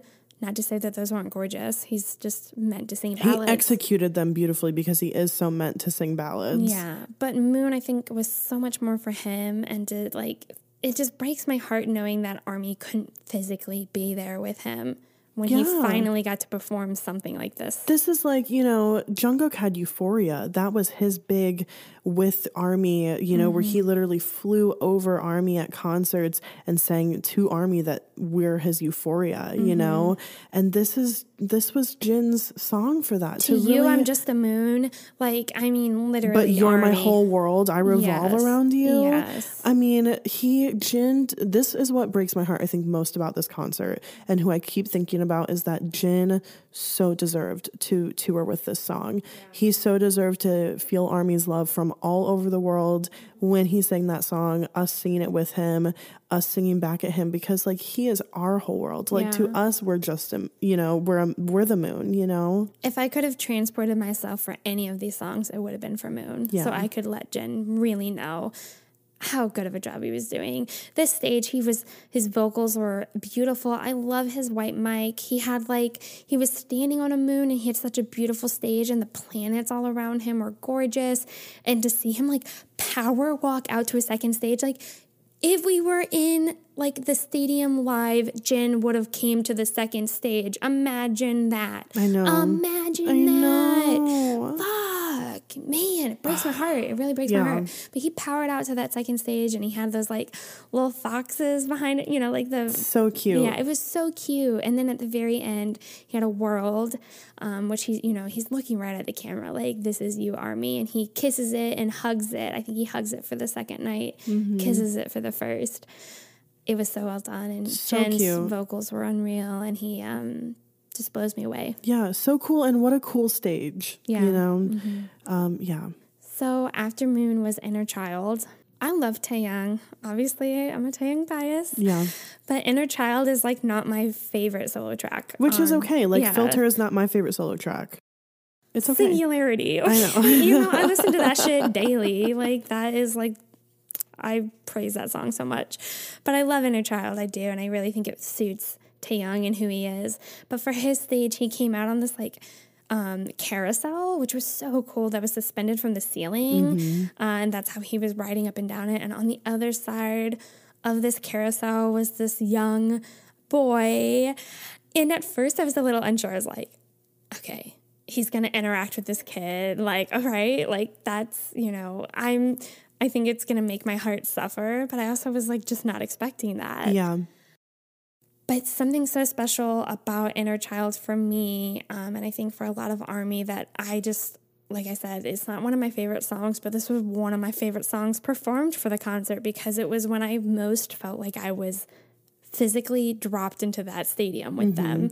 Um, I felt really connected with Taehyung uh, because he did end up during Inner Child we did all end up getting to show up around him and like the armies that were put on like that were streaming live mm-hmm, on the screen on the screens got to be a part of his solo stage which is so so special. Yeah and previously like you know, BTS had seen all of the armies who got to, you know, be shown on the screen mm-hmm. at the beginning of the concert. But mm-hmm. we really felt like during all of their performances, their solo stages, just because their stages took up those screens, the armies, they weren't able to see Army actually while performing the majority of the concert. Yeah, they didn't want to remove the effect of like those stages, but Taehyung's had it incorporated in it.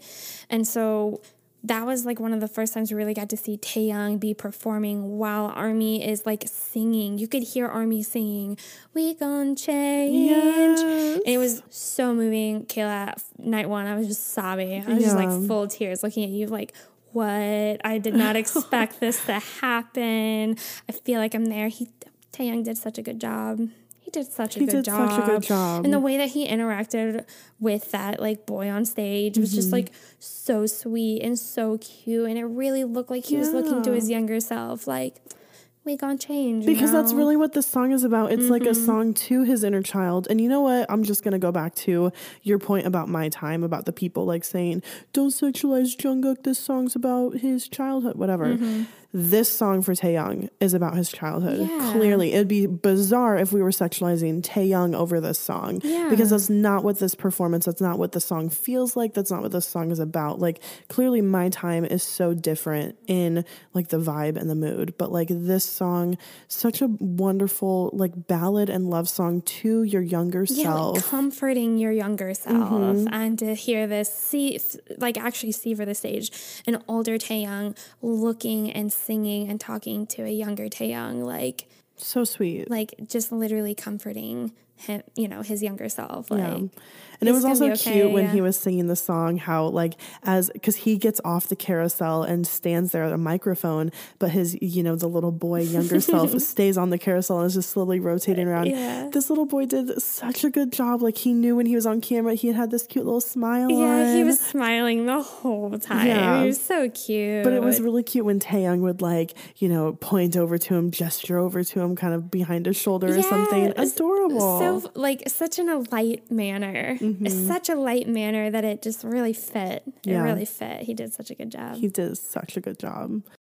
Um, after Inner Child, we got Ego. So we're kind of like, you know, now we're to the outro of the Map of the Soul seven songs. And mm. Ego was so incredible, such a production, really threw us back to the vibe of the music video with cars mm-hmm. and, you know, like J Hope sitting in the back of this like red muscle car. And they even drive forward on the stage and, um, you know, super upbeat super energetic. Like this yeah. is when full entertainer J Hope comes out. Yeah, I loved the choreography. Yeah, um, so fun. I can't even describe the choreography, but the the front and forward hips and the like arm, like the forearm moving up and down. Mm-hmm. Uh, just it was so fun. It was so great. I and mean, it's like that classic happy dance too when he does like the arms up in the sky. Mm-hmm. You know, like he did the one arm up and then brings it back down. Mm-hmm. I feel like that's such like those types of dance moves are so happy it and was, so fun. It was such a great stage and he did such a good job and it's I'm like look, I think it was hard for me to process ego because I was like, wait, is that the same guy like from, from UGH? what what like what? Yeah. Um yeah, but that like upbeat, bright, funky Hoseok and I think I had told you too like J-Hope loves some funk and some gospel singing because um, I really think of Mama with yeah. his solo stage with Mama and having that whole gospel choir behind him um, to have that like you know that's my ego you know like all of that. It just it just suits him. Yeah. it just suits him so well. Yeah. and the choreography was perfect. And his his white t-shirt was just a little short. And so we got some little tummy coming out and he looked thick and great. And mm-hmm. yeah he was yeah uh, amazing. I'm destroyed constantly yeah. by him I, I think you and I might just be at a moment in our lives where we're like double biasing. I, I mean, don't know. And honestly, like J Hope wrecks me every time I see him. This is what the problem is. I've always said, I mean, I've said for a long time, Jimin bias, but constantly wrecked by the entire rap line. Mm-hmm. And now I'm saying double bias, but still wrecked by Yoongi and J Hope all the time, like mm-hmm. at every moment. Um, I feel like J Hope, this is one of the performances that I felt like he had live army there. Like that's how the level that he performed, it felt like he was really affecting the crowd. I mean, I think armies around the world were so into it, he just so led by the him. Stage. He commands the stage. I don't know what else to say. Like yeah. Just Dance, Mama, whatever it is, he I don't, he just has this stage presence that all of them have great power and performance ability, but J Hope is just really on a different level. I mean, he's just yeah. so good at he commanding even, a stage. He even had the confidence during his performance, I think on both nights, to say stuff like, Are you ready? Come on, like, yeah. let's go. Like things that you would say to Army during a live in person yeah. concert.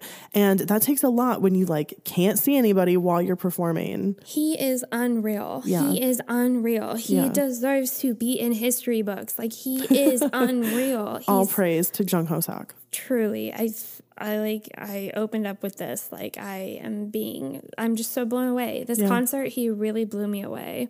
I can't believe he used to be so low on our bias list. I mean, I just, What were we doing? What? Why? Why? um, okay, so we kind of leave the Map of the Soul 7 era songs. They do Boy with Love, which was really cool because they did Boy in Love earlier, right after Persona. And we got the umbrella choreography again that we got during Bang Bang Con. So I thought this Boy with Love performance was just really fun and super cute. Love the umbrella choreography, and there was still rainbow lighting on them. Yeah. Those LED rainbow lights. Yeah. Yeah. And Boy with Love was a really big song for them because it was their first like hit track that they actually had a feature on having Halsey on there. Mm-hmm. Um, and then we got DNA, which we talked about was also a really big song for them. Like with DNA, for the first time they performed in the United States you know, at an awards show. Um, you had a whole party for it that, mm-hmm. you know, we like played run BTS games and everything with. Like, this was absolutely huge and monumental and pivotal for them. Monumental. Monumental. My biggest takeaway from this stage that they did for the concert was I really felt like I was taken back to 2017. Yes, that because so they cool. like green screened it, so mm-hmm. it was all of the galaxy effects from the DNA music video. That was fucking cool. Yeah, we both were like, wow, we really just threw it back. Yeah, they did such a good job with that. And then going from Boy with Love into DNA, both pivotal songs into Dope. Yeah. Which is the song that got both of us into BTS. Yeah. The first song both of us saw for BTS. Um, a song that definitely stands the test of time. Mm-hmm. And this was a huge song for them too. Like this song really made them blow up in Korea mm-hmm. um, for one of the first times because it was so catchy mm-hmm. um, and everybody loved it. So really important and monumental to have dope here towards yeah. the end of the concert also even though we've talked about it even though dna was our first official comeback we had several other th- other songs that could have gotten us into it blood sweat and tears spring day not today fire. But no, it was dope. It was dope that got us into the fandom, which is crazy. Yeah. I think that really sees how influ- influential this song was. I think it was great that they performed it, and the stage was so cool with the elevator. I thought that was clever. Oh my gosh, so cool. It was like taking us on a journey over the past seven years, and also about, I mean, we've talked about the glass ceiling. I don't know why I associate the glass ceiling with like a glass elevator, like Charlie and the Chocolate Factory oh, or really? something, but like I think about them busting up through the glass glass ceiling. Like, I mean, just seeing them go up and up all these levels mm-hmm. during this song was really cool. Yeah, but there's also like an elevator in Dope, like that you see yeah. Jimin in and Taehyung in. And yeah, um, so I was like, wow, this is really clever. And then at the end, when they really, this is when they were starting to have a little bit of fun. You could see them having a little bit of fun during Dope. And when they just like, get thrown down in this elevator at the end of the song really hyping it up it was it was so well done i was i was blown away with the stage for dope yeah super cool. And then the last official song before the encore was No More Dream, which we've already talked about this song during this episode, but how fucking cool that their debut song that is so monumental. We've already said stands the test of time, is still people's favorite BTS song, is the song that they're like ending the official set list with. Yeah, that's how they're where it all began. It. And um they did the uh, the No More Dream dance breaks. Yeah. Fuck. They did the No More Dream dance breaks in 2020. Yeah. Um, and it was so funny because I literally had just tweeted out, like, please tweet hard Hoseok. And people, there were so many iconics who replied with J Hope during the No More Dream dance break. And then little did we know that we were going to get it a few days later. And we've got J Hope doing the fucking No More Dream dance The fist break. out body roll. Mm, like, mm, mm, mm fuck. Mm, yeah, yeah. Damn it. I mean, I mean, things that we don't deserve but are so thankful the, for. The like full grown mature BTS will never get, will never get sick or tired of seeing No More Dream. No. No, we won't. We'll never be disappointed with that. No, I, I mean, definitely not. Um, so then they went into the encore, and I'm just gonna talk about the songs that they performed for the encore because really the main things we want to talk about with the encore is just how much fun they get to have with each other on stage during the encore. So they did Butterfly and they did Run, and during this time they got to see army all around them on the screen and in front of them, which was really cool just seeing them for the first time, really, since the beginning of the concert, looking around at army, interacting with army, and, you know, getting that payoff of, oh, this is who we're performing for right now. Um, and then they decided to, they said that they added it for the day one concert. They said, we decided this morning to add dynamite because yeah. You know it had achieved such massive success that they wanted to share it with us and perform it live with us mm-hmm. which was so so special um, of course the dynamite performances were awesome but something a big standout for those two performances it was on day two namjoon for his ladies and gentlemen part he said it in korean mm-hmm. and now people are like give me the full song in korean like mm-hmm. i just think it's awesome that you know when he spoke about Dynamite, he said, we didn't really have time to, you know, change it to Korean. The, you know, the Korean title, Korean lyrics that I tried out just weren't working as well as the original. Mm-hmm. So they just went ahead with the English because fuck it, it's 2020. Mm-hmm. So knowing that he's still thinking about that and that he wanted to just add in some Korean and the potential of, you know, him adding in more or the other rappers adding in more here and there and doing almost like a, another remix, like the Korean remix or something of Dynamite is really cool to me. Yeah, definitely. I'm so glad that he did that and it really stood out. We heard it. We, yeah. we definitely heard it. Um, yeah, I thought it was really special that they shared Dynamite with us. And it reminded me of last week when literally on our episode, I told you how whenever I get gifts for you or something or news for you, I just, I can't contain it. I can't mm-hmm. contain it. And I really think that the success of Dynamite was just so uh, extremely um, big for BTS and Army and just so much excitement around it that how could they not? They couldn't they couldn't wait. They had to share it with us. Yeah. Yeah. They wanted to special. be like, thank you. You know, like, yes, look Here's at your payoff. Look at this success. Uh, so much excitement. Yeah. And we were excited to see it too. For sure. Okay. So here we are. We're going to get into the ments. We're we didn't look up the ments or put them in the Google Doc or anything. We're just kind of going off what we really remember and what really resonated with us on the ments of day one and day two.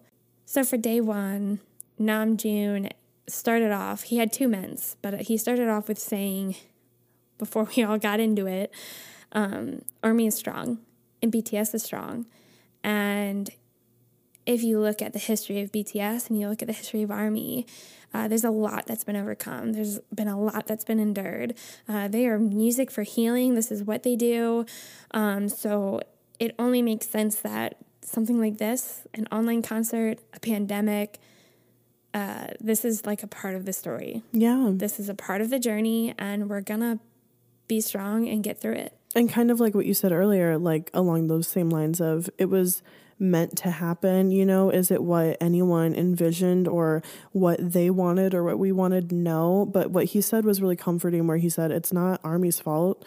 It's not our fault. It's just how things are right now. And I really, truly believe that BTS made the best of the situation. And I think us as army just enjoying and you know watching this concert is us making the best of the situation as well yeah. um, going along where he said army is strong bts is strong he was talking about how the relationship that we've had over these seven years and what we've built together um, is stronger than the distance and the time and the separation of this pandemic. Yeah. Um, and it was true and really comforting. Yeah, he's like, literally, we're so strong. And uh, he ends up saying, you know, I love you, Army. Mm-hmm. Like, I truly love, love you. you. And yeah. like literally. Yeah, yeah, you could see that he was trying to get across as much as he can that like you know I love you. Yeah. And he knows we love him too. Yeah. It's just it's the way it is and it's funny because it's just like this weird relationship but it's it's there and he knows yeah we know so uh uh j-hope then ends up going in to his ment uh, for day one and j-hope really i felt like he was giving a timeline a, a, true raw emotion of where he's been these past few months. And he was really raw with us and thinking, like, yeah, like I was naive. I really thought this was gonna pass. Like this would be, oh, a couple months, a few months. And I really connected with him on that because when people ask me, oh, what's gonna happen with your BTS concert tickets? What's gonna happen with the BTS concert? And my response was like, it's still gonna happen. Yeah. Uh, it's still gonna happen. I don't know. It'll be postponed October, whatever. I was thinking, I've got weddings this fall. Fuck. Like yeah, I'm gonna go to a BTS concert. yeah, yeah, exactly.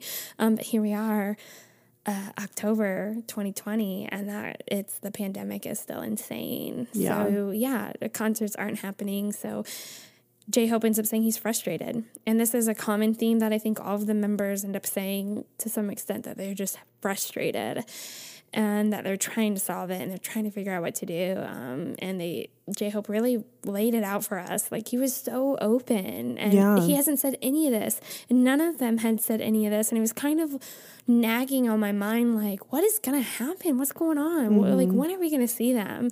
Uh, can they give us some sort of idea? And so for him to be this open he looked a little teary eyed. He Yeah. looked like he was on the verge of like breaking down, but I think like the frustration dominates that. I appreciated the honesty. Mm-hmm. Um, I don't know what they had planned to say ahead of time, but I feel like they all went off script. Mm-hmm. Um, and I don't know that, like, in an interview setting or like in a tweet or a V Live or, you know, a YouTube Live or whatever, I don't think that they would have shared anything like this.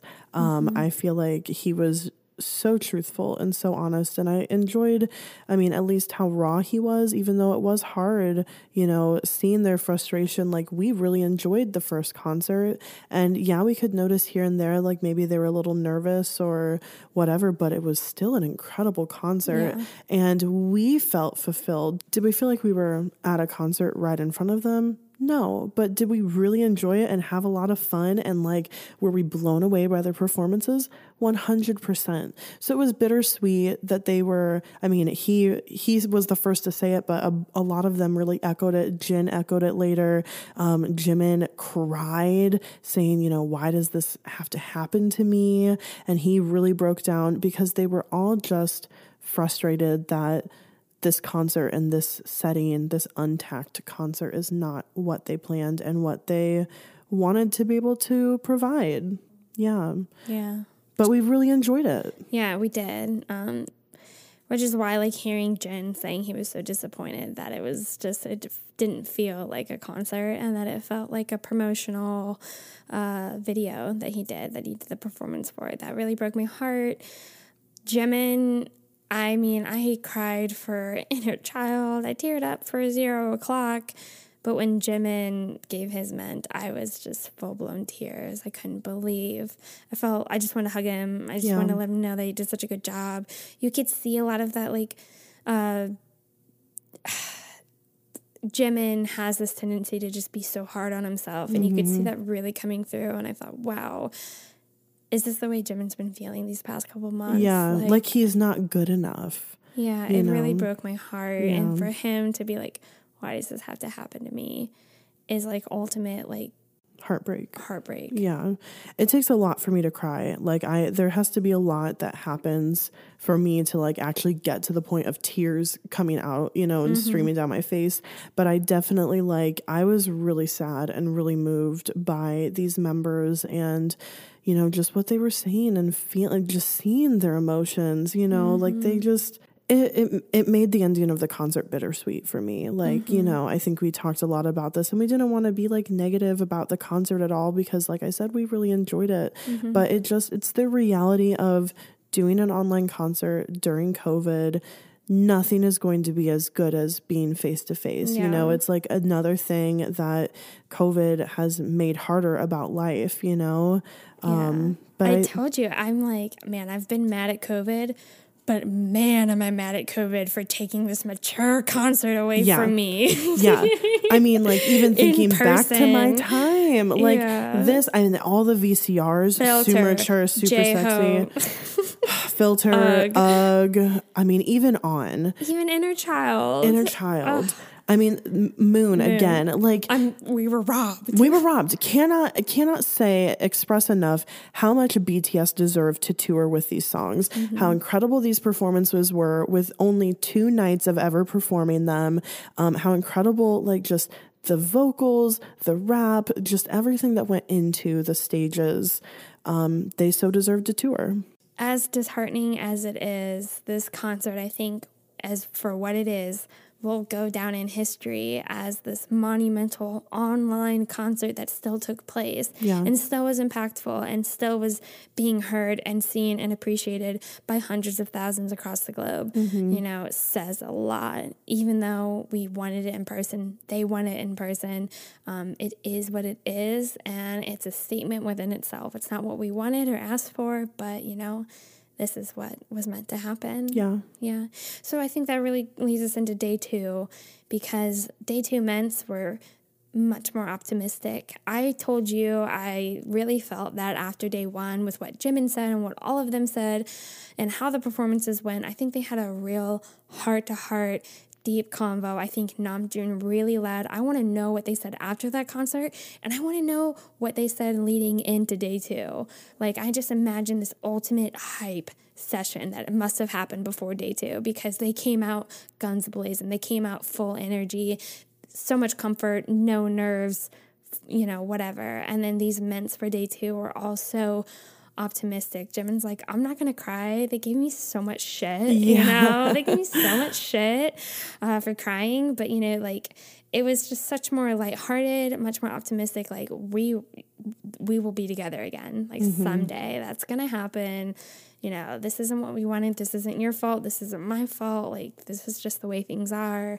Um, Jin kind of Jin kind of still expresses disappointment of like not feeling that live energy. How can you not? We understand that we're not feeling that live energy on the other end too, but it's still like an incredible concert. Yeah. It's it's hard to describe. It's just nothing that we've ever done before, experienced before. I don't think humanity has quite experienced or done anything quite like this before. Ultimately, all in all, they were much more optimistic with their day two ments. Yeah, for sure. They they seemed more fulfilled from the concert. They seemed happier. They seemed satisfied with their work too. I think some of it was like day one, first time doing the concert. They were a bit unsatisfied with their performances, even though we felt like they were incredible. But I definitely think they made more improvements with day two. They again the, like the lack of nerves and nervousness mm-hmm. and just like the hype and the energy that they were able to bring on that second day was a little bit more and a little bit different than day one. What I loved with the day two ments, just here right at the end, I want to say like when Taehyung said that he would walk from Seoul to Busan, in every single one of the members was like, "Fuck that! Like, no, I'm not. Don't like watch what you say." Blah blah blah. But it's just for me, it was like a flashback to like just who BTS are to the core. I mean, when when Taehyung was explaining I purple you and explaining the color purple, all of the members like, what are you talking about? Mm-hmm. Like, what are you saying? Yeah, and here it's become this huge yeah. thing. So I I just thought it was so perfect when Taehyung's like, I would walk from Seoul to Busan for Army, and all of them were just giving him shit like, speak for yourself, you know, like we're not doing that. This is gonna become a thing now, though. Like Taehyung, we'd walk from Seoul to Busan for you, you know. Yeah. Um. Yeah, yeah. definitely. I I loved I loved that, and mm-hmm. also they all seemed way more like concerty, like interacting fun with each other on the end of day two, the end of the Ments on day 2 mm-hmm. like you know, getting in the way of Jin's kiss or you know just like oh my god playful. Jungkook getting in the way of Jin's kiss was like iconic to me yeah. to see Jin's reaction to that was amazing thank you Jungkook for doing that because yeah. that really flustered him um, and then just lastly to wrap up we are bulletproof the eternal the uh, encore to the encore. Um, this i mean i think we all wanted this song to be live. We they, all wanted to perform this. They wanted this live. Yeah this song deserved to be live. And on day two i watched the multicam because day one a lot of the stage that's shown on like camera one is like the out stage where you can see like the cubes with army's faces floating on them and whatever but you don't get close-ups of them. So day two i watched a lot of the close-up cameras of each of them so much passion, so much love when they were performing this. And I really felt, you know, the meaning of this song and like that kind of like forever, everlasting love that we have between BTS and Army. Yeah, yeah. This song was meant to be performed with all of us together. And it's, I can almost say for certain that I think that they will perform this song live for Army whenever we I get that so. chance. I think it's, so. It's meant, um, but it was long overdue and we needed it and they did it anyways. And I'm sure it was a very, very hard decision. But um, I'm glad that they performed We Are Bulletproof the Eternal. Yeah. And boy, did I cry. Mm-hmm. like I thought I would. Yeah. yeah. Such a perfect way to end the concert. I do hope they perform it live one day. I think they will. So that kind of ends our conversation about this uh, amazing concert event weekend Map of the Soul ON:E. Um, definitely a, a set list that deserved a tour, but honestly, we'll take what we can get. At least we can rewatch the concert as many times as we want. We already both want to rewatch it. Mm-hmm. Cannot stop thinking about these performances. We absolutely loved it. Um, we do want to hear what you guys had to think about the concert. We love when you guys reach out to us. You can email us, you can tweet at us, you can DM us, um, Standing BTS Podcast on social media or Standing BTS Pod. Um, give us a follow, you know, interact with us. We love hearing from you guys. It's the best part of our week. Um, so, of course, um, if you like this episode or any of our previous episodes, reach out to us, write us a review, let us know what you think. Um, and of course, you can find links for all of those things in the description. In the description. Thanks for listening and thanks for standing BTS.